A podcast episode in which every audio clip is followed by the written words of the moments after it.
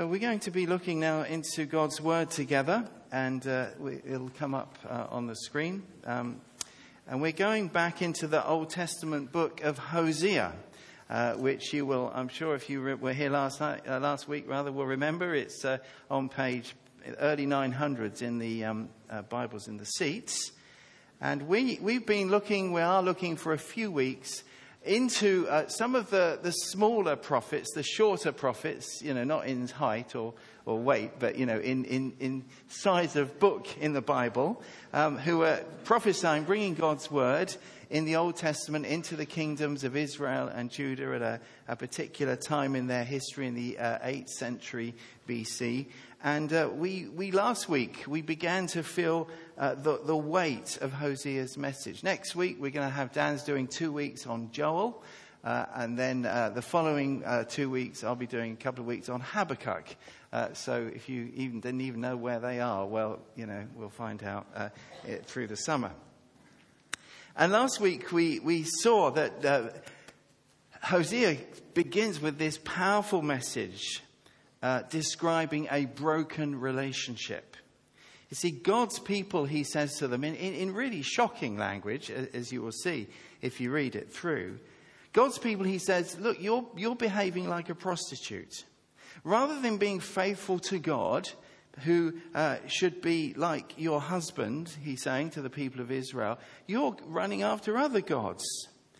And, and, and you're no longer being faithful to the God who, as it were, married you and committed himself to you. You're running all over the shop. You're behaving terribly. And uh, God gives Hosea this shocking message. And the message he gives is it's over, it's finished. That's the end. And what's more, there will be dire consequences for them without God. It's a, it is a, a, a you know, as we saw last week, we, you can feel the pain in God's heart, the anger and the hurt he feels about this. And if you didn't weren't here, then do listen to it online, because you know we often we don't think of God's love as kind of having those kind of pain and anger and passion and those kind of things, but love is relational. God's a personal God. And, and he kind of describes this in this message through the prophet Hosea. But we also saw that there was in God's heart as well this hope that um, somehow it could be saved. And we saw that God's love is personal, that it's passionate, that there is pain, there is hope, there is hard work, and that it costs something. And we saw that all kind of worked out in Hosea's own particular family. So there's that element going on as well. That's all in chapters 1 to 3. But in the rest of the book, he goes on to record, uh, set down for us uh, and for the people around, and it's come down to us through the Old Testament scriptures of the Jewish people and then into the, the Christian Bible. These are the messages he, he took around Israel as he shared this news from God. He went around kind of giving his talks, presumably, uh, and, and these, these kind of chapters here are, are written in poetic form. If you want a, a technical fancy word, they, they're known as oracles. But they would have not just been written, they would have been spoken and shared. This is, uh, Isaiah, uh, this is Hosea's message, basically. And why was he sharing these oracles? What was he doing? What was the point of it? Well, surely the point of it is that there's this hope that God's people, Israel, would listen to him and come back to him, just like happened in Hosea's own family, do you remember? And the book ends with this passionate plea and hope of a restored relationship again. That's what we're thinking about. That's why Hosea preached it. Must have been. That's why, as we shall see the last chapter, as this tremendous appeal to people to come back to God. Just, and we'll see, it's a, a, tremendously moving appeal. Remember what we heard about Jonah when Jonah went to preach to the Ninevites? What happened? Jonah declared that there was going to be judgment on Nineveh. The Ninevites turned to God and it didn't happen. Didn't happen for a whole generation. Presumably, this would have happened as well if, if Hosea's, uh, the Israelites had turned back to God in, in answer to Hosea's message, maybe their history would have been very different. Now, we know they didn't, because we, we've got the advantage of looking back over history. But, uh, but we mustn't read what we know kind of back into the text. When uh, Hosea went around, he went around with his message of, of judgment to come, of God's pain, God's anger, but with this call, come back to me, says God. It was a genuine call. He wasn't just kind of blasting them, so to speak. So as we get into Hosea's message, here's the question then. Do you, do I, do we as a community, do we as a nation need to come back to God again? Because you know, the Israelites, as we saw last week, were in a place actually where they needed to come back, but they didn't even realize it. They didn't think there was anything wrong. They thought everything was fine. Can we sometimes get like that? Let's see what Hosea has to say. What's involved then in coming back to God? It's one of the great themes of the rest of this book, and we're going to kind of surf it now this morning in these uh, few moments we've got. So let's hear what he has to say. We need to start off in chapter 4. That's on page 902. And let's. Uh, we're going to read verses 1 to 3 and a few others. Hear the word of the Lord, you Israelites, because the Lord has a charge to bring against you who live in the land. There is no faithfulness, no love, no acknowledgement of God in the land. There is only cursing, lying, and murder, stealing, and adultery. They break all bounds, and bloodshed follows bloodshed. Because of this, the land mourns, and all who live in it waste away. The beasts of the field, and the birds of the air, and the fish of the sea are dying. Verse 6 My people are destroyed from lack of knowledge. Because you have rejected knowledge, I also reject you as my priests. He's talking to the priests now. Because you have ignored the law of your God, I will also ignore your children. The more the priests increased, the more they sinned against me. They exchanged their glory for something disgraceful. They feed on the sins of my people and relish their wickedness. And it will be like people, like priests. I will punish both of them for their ways and repay them for their deeds. They will eat but not have enough. They will engage in prostitution but not increase because they've deserted the Lord to give themselves to prostitution, to old wine and new, which take away the understanding of my people. They consult a wooden idol and are answered by a stick of wood. The spirit of prostitution leads them astray. They are unfaithful to their God. They sacrifice on the mountains and burn offerings on the hills under oak, poplar, and terebinth, where the shade is pleasant. Therefore, your daughters turn to prostitution and your daughter in laws to adultery. I will not punish your daughters when they turn to prostitution, nor your daughters in law when they commit adultery, because the men themselves consort with harlots and sacrifice with shrine prostitutes. A people without understanding will come to ruin. Look at chapter 5, verse 3. I know all about Ephraim. That's the, another word for Israel. Israel is not hidden from me. Ephraim, you have now turned to prostitution. Israel is corrupt. Their deeds do not permit them to return to their God. A spirit of prostitution is in their heart. They do not acknowledge the Lord. Whew, that's uh, quite heavy stuff, isn't it? There are three steps to come back to God. Here's the first step realizing. We're kind of back where we were last week, and I want, don't want to go into it in, in all that much detail. But again, there's this shocking imagery, isn't there, of Israel being like a prostitute. And he, he's getting it across to them. Hosea is getting it across to these people, but that, that whatever they may think, there is a very serious problem. They have to realize that there's a problem. They have to realize that they were meant to be God's people. They were meant to be his loyal, faithful wife, but they were worshipping other gods. They were putting their trust not in God anymore, but in other things. They they were putting other things alongside it. They thought it was okay. Uh, Hosea says it is not okay. You need to realize this. You're never going to come back unless you realize how serious the problem is. Now, as we said last week, it's called prostitution for, for, for another reason. It was a kind of spiritual prostitution, but it just so happened that the, the Baal worship uh, was uh, all about sex. It was based on a sympathetic magic for, of fertility. Went into that last week, so listen if you want to get more of that. But, but what uh, Hosea is saying again, look, this is a serious problem. And he's saying that the priests were leading the people into it. they, as I said last week, they, they weren't necessarily thinking, oh, we're leaving God behind. We're just adding a bit of Baal worship. But everyone else is fine with it. It seems to work. Everyone's happy.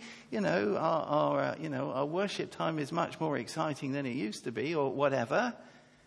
That's what was kind of going on. Now, uh, today, if we're believers, we're all meant to be priests, aren't we? We, as the community of God's people, are described in the New Testament as a kingdom of priests. We worship the Lord. We point people to Him. That's our job as believers. Now, our world gives God a passing thought occasionally, particularly in kind of popular religion, but mainly worship, power, sex, money, stuff, violence. All this stuff is all in Hosea. And we know this is destroying people's lives, robbing our children wrecking our communities. Now, if we're meant to be in that context, priests pointing to the Lord, then we're supposed to be different, aren't we, to that? We're meant to be pure. We're meant to be devoted to the Lord Jesus. He is our Lord. And chapter 5, verse 4, look at chapter 5, verse 4, explains just how serious it is and why.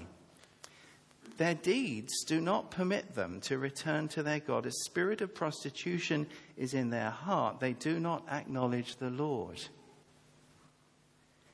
It's fascinating. Their deeds don't permit them to return to their God. See, what we do can block our return to God. What we do can kind of have spiritual impact in our lives. It all goes much deeper than that. Ask anyone who, who watches pornography.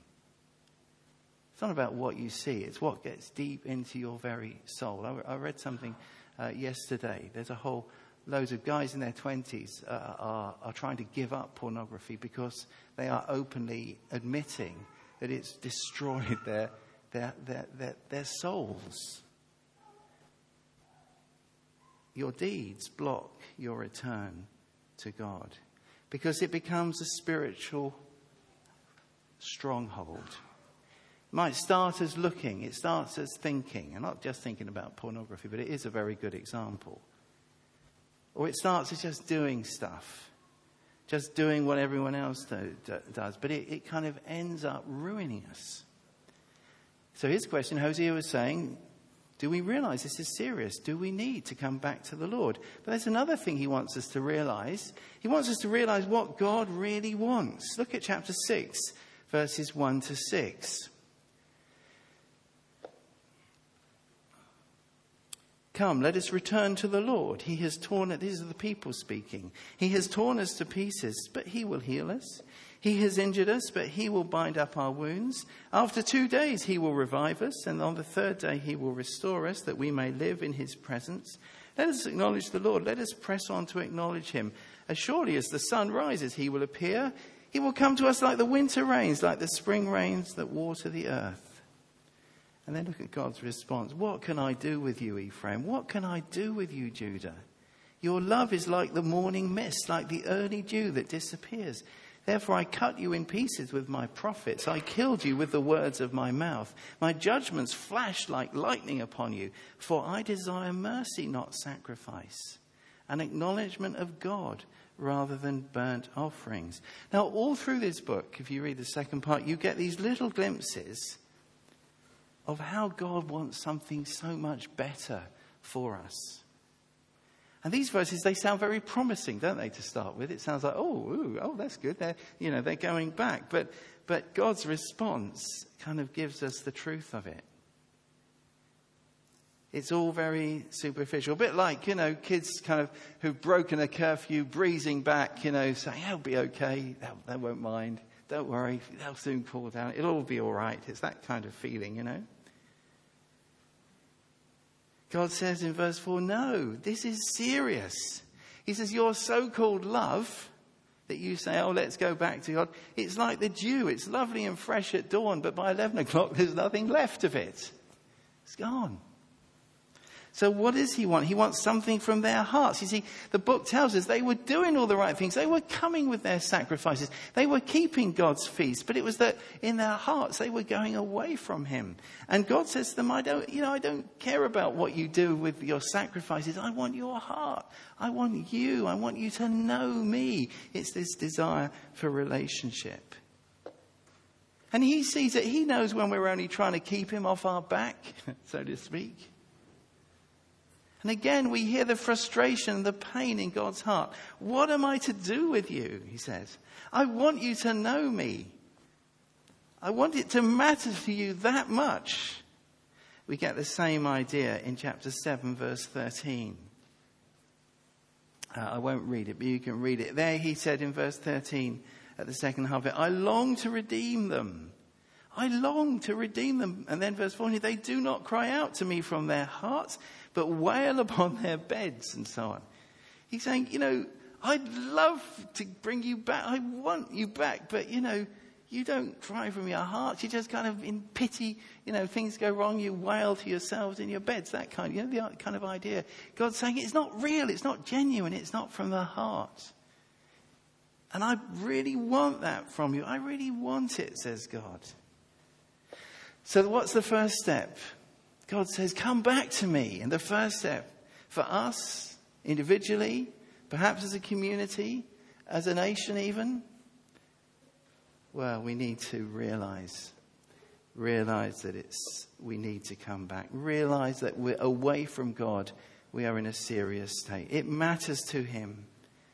Realize that giving our hearts to other things is taking us into spiritual adultery. God is hurt it matters. He wants something different for, for me and for you, for us as his people. Now, there's another step in coming back to God, and that's remembering. See, all through these chapters, if you read them, and you can sit, just sit down and read chapters, well, read the whole book in about 40 minutes, probably, if you're a reasonable kind of fast reader. That's remembering. God, we remember, it says in, in, in this, this kind of prophecy, he cries out in, in his pain and his rage, he says, They forgot me. They forgot me. Now that happened over time. Generations had passed. They didn't mean to, to, to, to do this. They just kind of got out of touch with the God that had loved them and blessed them and brought them to know himself. They were forgetting who he is. Now, it's easy to do that. Let me give you an example of 2008. Who remembers 2008? I remember 2008. Remember, that was our, our 80th anniversary at Portswood Church, okay? 80 years ago, Portswood Church came into being. And uh, I did, did a bit of research, and uh, Alistair and others helped me. And um, I, I, came across some in, interesting material. Uh, this church grew out of another little church down in St Mary's called Ascupart Hall. It was a kind of chapel down there. But in passing, I heard a tape with somebody who was giving the history. This was way, way back. You know, down there they had 1,500 children in their Sunday school in St. Mary's. Okay. Uh, I was talking uh, or uh, in touch with New Community who've been doing, again, some research into the background of their building. Uh, Methodist Central Hall had thousands of people kind of meeting and, you know, in groups and, and you know, hearing about Jesus. Now, I saw, you know, lots of you, you're shocked. You think, what? You know, and, and when I heard that, wow, you know, 1,500 children in the Sunday school, some, you know, little kind of gospel hall place down in Ascupart Road in the heart of St. Mary's. Yes, it's the history. I didn't know that. And it's a bit like this here. Because you see, we think our experience, we find it difficult to get anyone to come to church, you know, unless you're already full on, let alone 1,500 people registering their kids for, for an activity. And we think our experience is normal, don't we? So we forget. And Hosea is, is kind of helping the Israelites to remember who God is and who they are as his people. So verse chapter 9 verse 10, you can just glance at it. He says to them, I found you in the desert when I found Israel, it was like finding grapes in the desert. In chapter 10, verses 1 to 2, he says, Israel, you were like a vine that flourished before you started turning away. And then in chapter 11, that's where I really want to go to, he reminds them of something amazing. Let's look at how he was a father to them. Look at chapter 11, verse 1. When Israel was a child, it's hard to read this actually with dry eyes in some ways when you think about it. When Israel was a child, I loved him. And out of Egypt I called my son. But the more I called Israel, the further they went from me. They sacrificed to the Baals and they burned incense to images. Isn't this? It was I who taught Ephraim to walk, taking them by the arms. But they did not realize it was I who healed them. I led them with cords of human kindness, with ties of love. I lifted the yoke from their neck and bent down to feed them. It's a bit like looking at pictures of yourself when you were a child. You know, my parents have got a picture of me when I was about three years old. You can tell it's me because my hair's the same as it is now. all, all, kind of bushy and pretty much the same style anyway. Uh, not, there's nothing else I can do with it, so I'm told by the Bob, who cuts my hair over the road. Free, free advert for Bob over the road. Anyway, um, I'm standing on the gate of our house in Cowes, a little house we had, uh, my dad and mum and dad had. And I'm standing on the gate, I'm looking over the, over the gate, and my mum tells me that I'm, I'm, not sure whether I really remember it or not. It's trouble with you. It was because, you know what I was doing? I was waiting for my dad to come home at lunchtime from work. He worked in J. S. White's, a shipyard in Cowes, and could walk home from lunch. So I've seen that picture. I, I see that picture. Now, you know, my relationship with my dad up until he had a stroke two years ago has not exactly been brilliant, I have to say, but the Lord's done some things since then, I'm also glad to say. So to, to me see that picture reminds me, even though I've long forgotten it, the, the, the love I had for my dad when I was three years old. And that's what God's doing here with Hosea through to the pictures of, of uh, to the Israelites. He's saying, have a look at some pictures. Remember, remember the family photos. I taught you to walk. You know? It was me, says God. In the desert, I got to know you. I rescued you. I healed your grazed knee. I helped you to learn stuff. I taught you to play football or uh, ride a bike or sew or whatever it is, you know? Now, why does God want them to remember that? Well, the reason is clear in verse 11, verse 8. He says, How can I give you up, Ephraim? How can I hand you over, Israel? How can I treat you like Admah and so on? My heart is changed within me, and all my cash, uh, compassion is aroused. I will not carry out my fierce ang- ang- anger, nor will I turn and devastate Ephraim, for I am God and not man, the Holy One among you. I will not come in wrath. They will follow the Lord. He will roar like a lion, and when he roars, his children will come trembling. From the west, they will come trembling like birds from Egypt, like doves from Assyria. I will settle them in their homes. God wants them to remember who he is and how much he loves them because he doesn't want to give them up. So judgment is on the menu, but it needn't be served. That's the point. Remember Jonah? That's what happened to the Ninevites. If God was that gracious with the Ninevites, surely he, he would be that gracious with the Israelites if they were to turn back to him. And that's the thrust of, of this message from Hosea. And Hosea reminds them in chapter 12, verses 2 to 6, which I won't read, but it's worth just noting, of the story of Jacob. Chapter 12, 2 to 6 is all about a kind of summary of the life of Jacob. Now, if you know the story of Jacob, I won't go into it, but Jacob was a, he had a life of real ups and downs. There was his battle in the womb even before he was born. He arrived into the most dysfunctional family ever. He's caught up in deception. He deceives his brother out, uh, tricks him out of his, his birthright, and then he's chucked out of the family. So he's like the black sheep of the family. He gets ripped off by his uncle uh, and, and, all kinds of other stuff. He, he's up and he's down. And one minute he's kind of very devoted to God. Next minute he's behaving like a, uh, a rat bag, so to speak. He, he's just kind of the life of Jacob is, shall we say, dynamic. All kinds of things are happening in his journey. You can read it from Genesis chapter 25 onwards.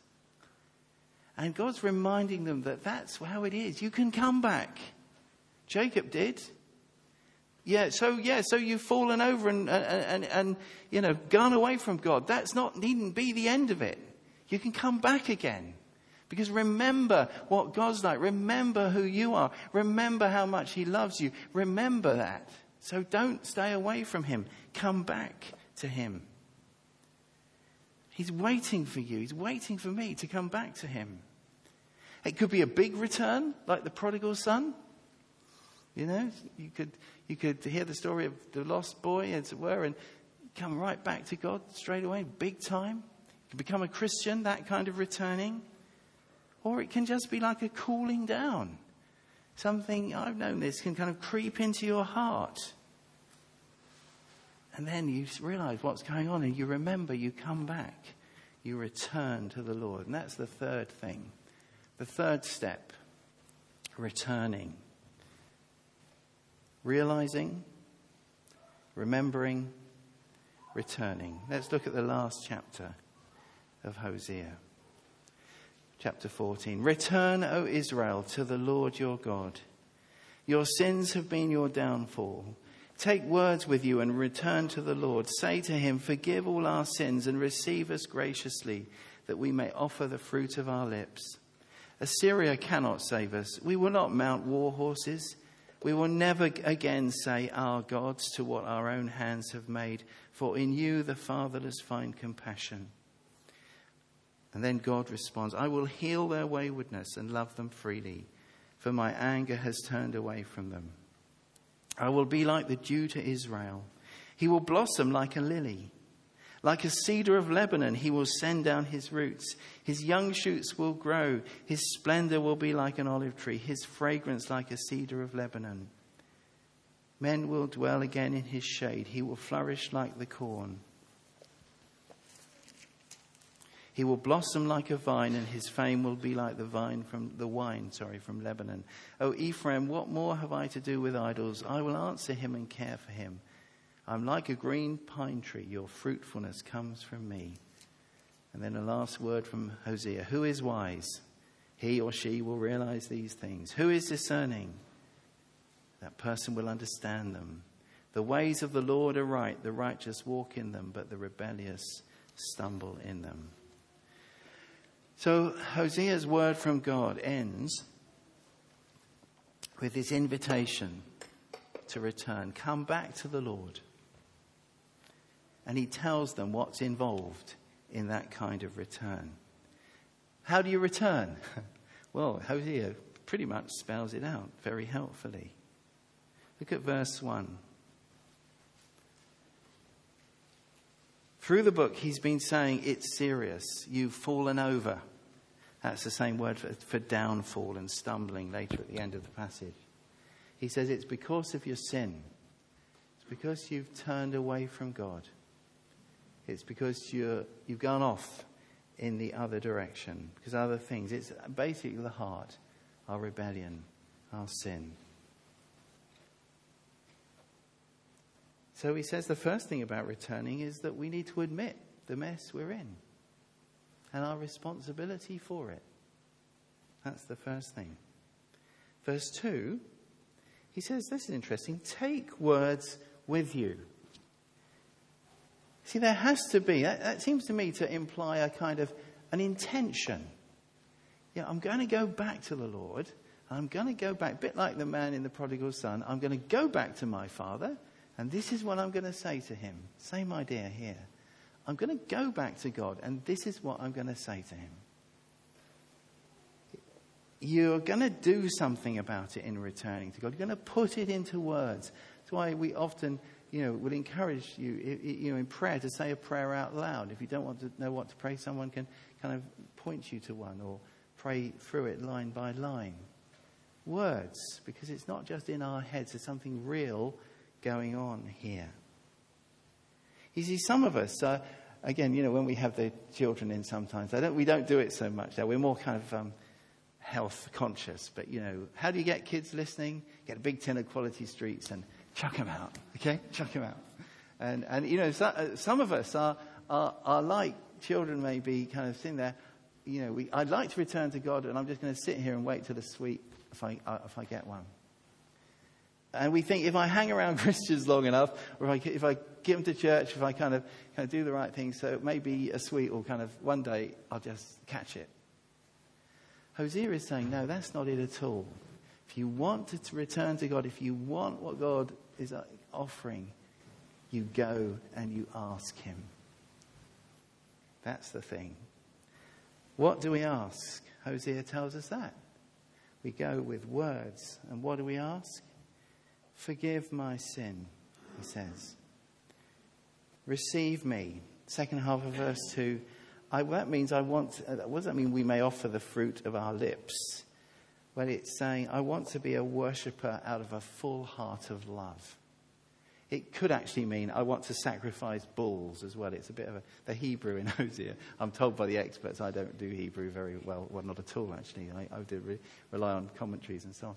But um, yeah, the experts say the Hebrew in Hosea is very difficult. But, but it kind of works because what they're saying is we, want, we don't want to just do this sacrifice stuff for the sake of it. We want, to, we want our lips and what we do to come out of hearts that are real and in touch with the Lord, that have really come home to Him. Forgive my sin, receive me. I want to be a worshipper. Verse 3 says, I don't trust in what I might do. Assyria, they were looking to Assyria to help them. They were forming alliances, and, uh, you know, Hosea's been saying all through the book, that's not going to work. You're putting your own kind of trust in these other nations instead of God. Eh, all through the book, he's been saying you've been giving yourself to the wrong gods. And so, in, as we come back to God, what do we say? We say, My resources, my war horses, my great schemes, or the things I've given my heart to, those gods, the things I give my heart to to find spiritual satisfaction, they're over. It's over with them. I've got nothing. I'm like the weakest person in society. In that society, it was a fatherless child. He said, Because I'm coming to you, God, empty with nothing, because I know you're the one who has compassion on fatherless children. It's a beautiful kind of expression, isn't it? And I said before, returning it can be something big like becoming a Christian. It be, could be something big like coming back to the Lord after years away from Him. Or it could just be a small thing that you know has crept in and is kind of keeping you from, from the Lord. Come back to Him and look how the Lord responds. Verse 4 He says, I will heal their waywardness. By the way, there's no gap Lou said a few weeks ago about Jonah, the minute we turn to God, He's there. He doesn't put us on probation and say, well, I'll see about that, you know. He's there. Look how He, uh, look how he uh, receives us. Verse 4 I will heal their waywardness. Literally, that means their turning awayness. Everything that kind of got them to turn away, God says, I can heal that. He says he's promising a deep change inside, a change that, that will literally kind of displace what drives us to those false gods. He says, I will love them generously. I will turn away my anger. Okay, so how can we be loved that generously? How, where's all that anger gone? The whole of book of Isaiah, Isaiah, uh, Isaiah, Hosea is fuming with anger. Where's it all gone suddenly? Where does anger get turned away? Anyone know? At the cross. What does Peter say? He bore our sin in his body on the cross. A little time after Hosea, uh, uh, just yeah, just a, a, few years, I think, um, the book Isaiah is prophesying. Isaiah saw it even more clearly. How was God's anger turned away? Isaiah 53, verse 5 The punishment that brought us peace was upon him. God's servant. And there's a promise of refreshing dew to make us beautiful. There's that image of a lily, but also strong. So there you go, guys. You know, if you don't fancy being like a lily, you can be strong like a cedar. There's glory for God and blessing for others. It's not from idols, but from God Himself. I will answer Him and care for Him. And so Hosea's final word in, in verse 9 he basically says, well, look, we can either walk in God's ways or we trip over them. He's warned Israel of judgment. He's offered something else for, any, for anyone who will hear and turn to God. Some of the Israelites did, but it was just a remnant, but some did. Hosea promises even more than that. Hosea is looking to the time when Jesus comes into the world and when we're all welcome to know God. We can all come back to Him. We can be in that relationship. Jesus is known for what? Welcoming sinners. It was one of the accusations they made against Him.